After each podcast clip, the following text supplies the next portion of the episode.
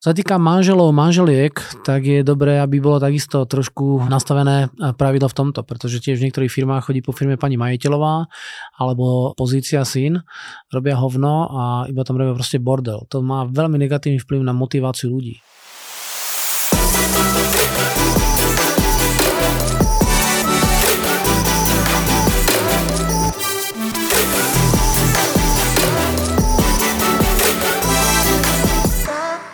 Vzťahy a biznis. Priateľské, kamarádske, manželské a rodinné vzťahy do biznisu nepatria. Skutočne?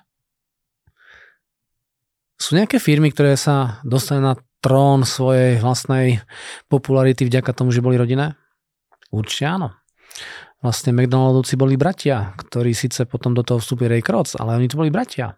Poznám pár firiem, ktorí vďaka tomu, že to je rodinný biznis, naozaj vybudovali obrovské, obrovské firmy. Jeden pekný príklad je firma Vitar v Čechách v Zlíne, to je vlastne rodinná firma. Láďa Polášek e, to riadi dneska, sú tam tým rodičia, je tam sestra, sú tam dneska pomaličky deti sa do toho dostávajú. Takže ten rodinný biznis e, môže fungovať krásne, ale je tam pár princípov, ktoré čo musí rešpektovať. A ako náhle tie vzťahy nebudú dobre akože nastavené, tak ten biznis to neprežije pretože na druhej strane poznám aj firmy, o toho ľudí nebudem, kde vďaka tomu, že eh, dvaja bratia spolu začali podnikať pred 20 rokmi, tak rodiny sa vláčia po súdoch a je to naozaj na zabitie. Je to naozaj veľmi, veľmi nepríjemné. Takže to nie je otázka toho, že či s rodinou robiť vo firme alebo nerobiť, to je otázka toho, ako tie veci nastavíte. To, čo vám doporučujem, ako máš nejakého dobrého kamaráta v biznise alebo rodinu, brata, sestru, aby tie pravidlá boli fakt dobre definované a vyžadované pod prísnymi trestami. ono, mm, tresty možno nemáme radi, ale keď sa nad tým zamyslíš, tak fakt ako to, čo sa potom rozháda, to, čo potom tí ľudí rozháda, sú naozaj prvé veľké peniaze. Že traje kamaráti založia biznis, pretože sú dobrí kamoši.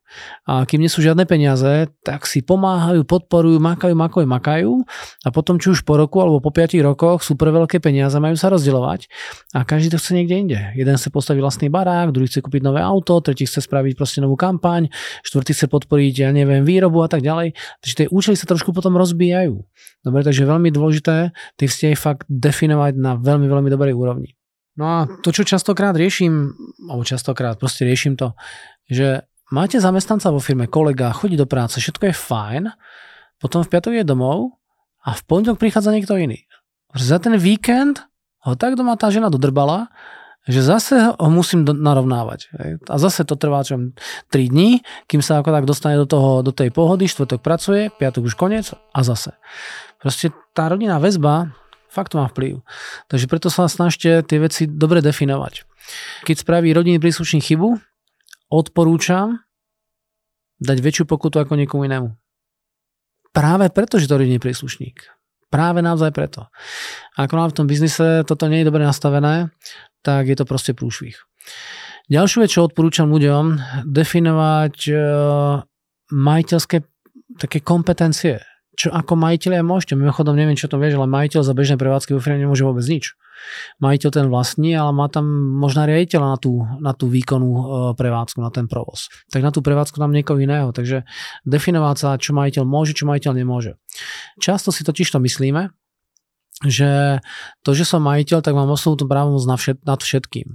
Ak sme tam viacerí majiteľia, tak si musíme povedať vlastne, kde končia majiteľské právomoci.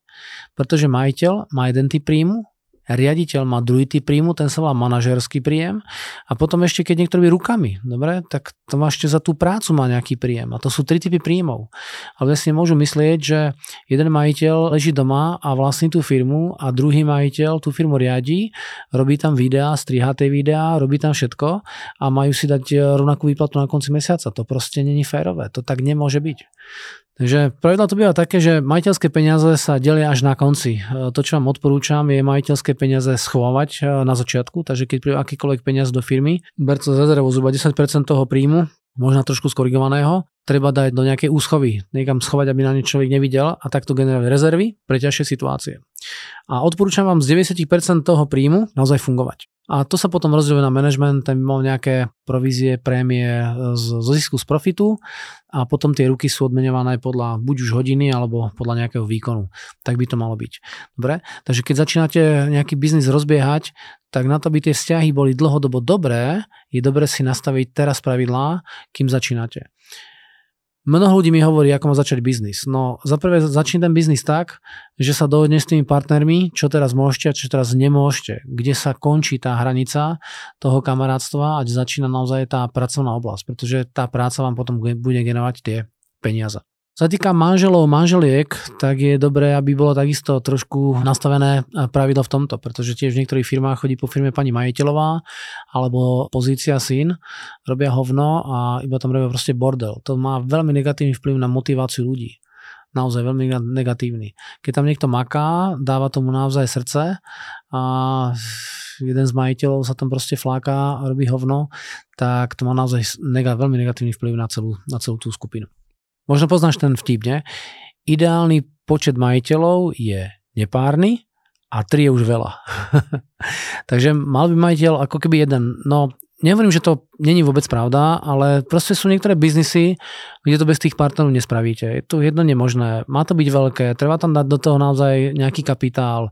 Takže ak to má byť veľké, tak v tých spoločenstvách vieme dokázať ďaleko väčšie veci, naozaj ďaleko väčšie veci. Ale samozrejme chápem to, ak človek nevie vychádzať tých vzťahoch, tých spoločenských, tak lepšie mať možno menšiu firmu a, a vlastní to sám, ako tam mať skupinu 13 alebo 15 ľudí. Som to riešil raz v Brne v jednej firme, myslím, že bolo tých spoločníkov 14. Jeden z nich bol čistokrvný tráviť studní, to naozaj ako totálne likvidátor a ten blokoval všetko. Takže ja som mal na seminári iba riaditeľa, som mal František a my sme neboli schopní nič do tej firmy presadiť. Nič proste. To bol naozaj problém. A kým sa tu ľudia nedohodnú, no tak, tak proste to sa ťažko potom pracuje. Takže preto hovorím, tie pravidla tým, tých majiteľov sa musia dohodnúť, dať na papier, odsúhlasiť, krvou podpísať, nech to naozaj platí na 100%.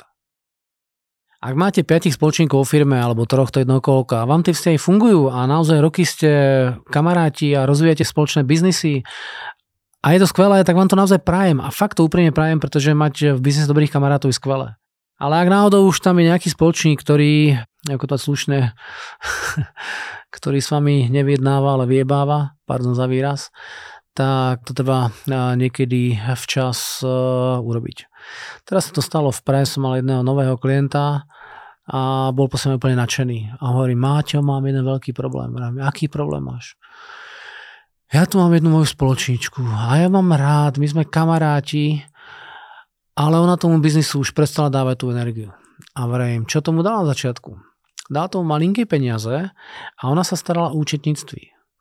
No a to je dôležité neúčetníctví. No je, ale ona to najala firmu a v podstate jeden niečo robí v tej firme a trvá to už asi 3 roky, že zoberie to účetníctví, dá to tej firme a nerobí nič. A koľko dávaš peňazí? A ona hovorí, bojím sa ti to povedať. 60 tisíc korún mesačne. 60 tisíc mesačne. Za to, že robí iba doklady pre účetníctví. Proste to je 600 tisíc ročne. To sú proste obrovské peniaze, za to človek nerobí nič. No takže, čo v tomto prípade? V tom prípade treba naozaj s tým človekom tú tému otvoriť. To vám dám ako doporučenie. V živote je taký pojem, ktorý sa volá výmeny. Vieš, e, niečo nikam dávaš, za to niečo dostávaš. A nič proti majiteľstvu, ak ten človek do toho zainvestoval peniaze a je tam zaviazaný, tak je to všetko v poriadku, nech to kľudne vlastní. Ale ako náhle má byť v tej firme aktívny a on nerobí v tej firme aktívne nič, na to nemá nárok na výplatu. On má nárok na dividendy na konci roka. Hej, ako majiteľ to je úplne v poriadku. Ale výplata sa bere za prácu, ktorú ten človek robí. A keď tú prácu už nerobí, tak tie vzťahy medzi vami budú naozaj veľmi, veľmi rozbité. Dlhodobo teraz hovorím. Takže povedal som, pozri sa, čo tomu dávaš, čo si z toho berieš. Keď sme sa začali to o tom baviť, tak napísal na papier, čo všetko jej dáva a napísal na papier, čo všetko dostáva naspäť ona, respektíve od nej do tej firmy. A daj to na stôl a aj je to ukázal. A spýtal sa jej, ako to vidíš ty? A on hovorí, No, to je pravda.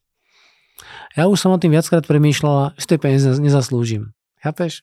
A teraz otázka tu, že by mala padnúť, tak prečo mi to nepovedala? No prečo to nepoveda?